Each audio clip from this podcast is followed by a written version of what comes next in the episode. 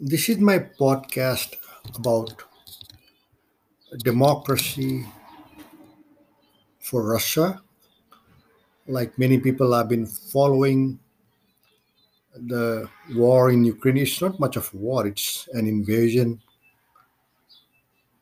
by a big military power, very irrational. But that's what dictators do. A dictator needs that external enemy, that outward military misadventure to stay in power at home, and that is how I read the situation. Except that the death and destruction in Ukraine is just, mind blowing. It's there's so much damage that has been done. So many people who have been killed. The number of refugees, basically half of Ukraine has emptied out. It's a tragic situation, and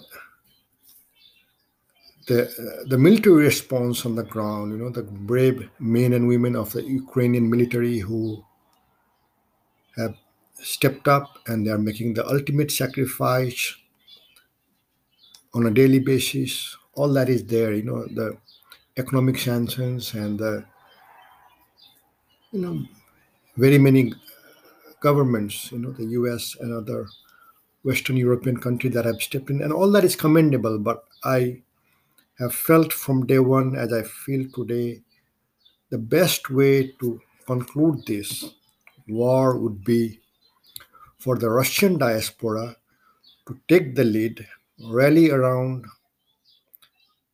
your Nelson Mandela figurehood, which would be Navalny, who is unfairly in jail, to rally around that person. The end step would be where, like, say, a million people in Moscow come out into the streets and demand that Putin leave the scene, and then there's an interim government in Navalny's leadership. That's the roadmap. I think that is that has to be the primary focus. And my podcast is dedicated to that cause. I've done this before. I was in 2005, and curiously, in 2005, uh, my native country, Nepal, where I grew up, I was born in India. I grew up in Nepal. I went to high school in Kathmandu. And in 2005, this was completely unplanned. But the king of Nepal pulled a coup and took over, and suddenly we had a dictatorship. You know, you could argue we had a, a dysfunctional democracy before that, as we do now, you know, very corrupt, you know, not delivering, but still, you know, that is, I would, I will take a dysfunctional democracy over dictatorship any day. And in 2005, uh, there were an estimated 200,000 Nepalese across the US, but I was the only full timer to work for democracy among that crowd.